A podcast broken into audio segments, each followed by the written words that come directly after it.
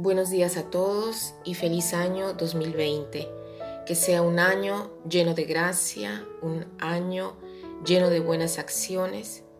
La vida escapa y no se detiene una hora, y la muerte viene detrás caudalosamente cada día.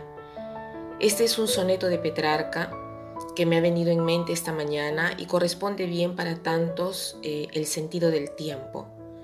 Los griegos tenían dos modos de interpretar la palabra tiempo, cronos y kairos. Cronos, que era representado por un gigante cruel que está siempre buscando su presa, un gigante que se come sus hijos, y esto para tanto es el sentido del tiempo, el, el tiempo que escapa. Y para nosotros cristianos, el tiempo debería ser expresado por otro vocablo del tiempo que es la palabra kairos, que quiere decir gracia, tiempo favorable, tiempo oportuno.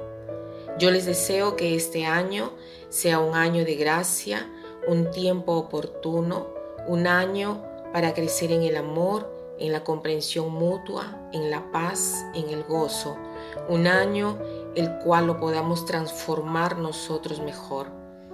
Entonces les deseo a ustedes y a la familia de cada uno de ustedes este saludo y pidamos a María, la Madre de Dios, la cual hoy celebramos la solemnidad, la ayuda para vivir este tiempo que el Señor nos da, este 2020, como un tiempo de gracia. María, que es la llena de gracia, nos inspire y nos guíe a vivir este 2020 como un año oportuno, un tiempo de gracia, un año de gracia.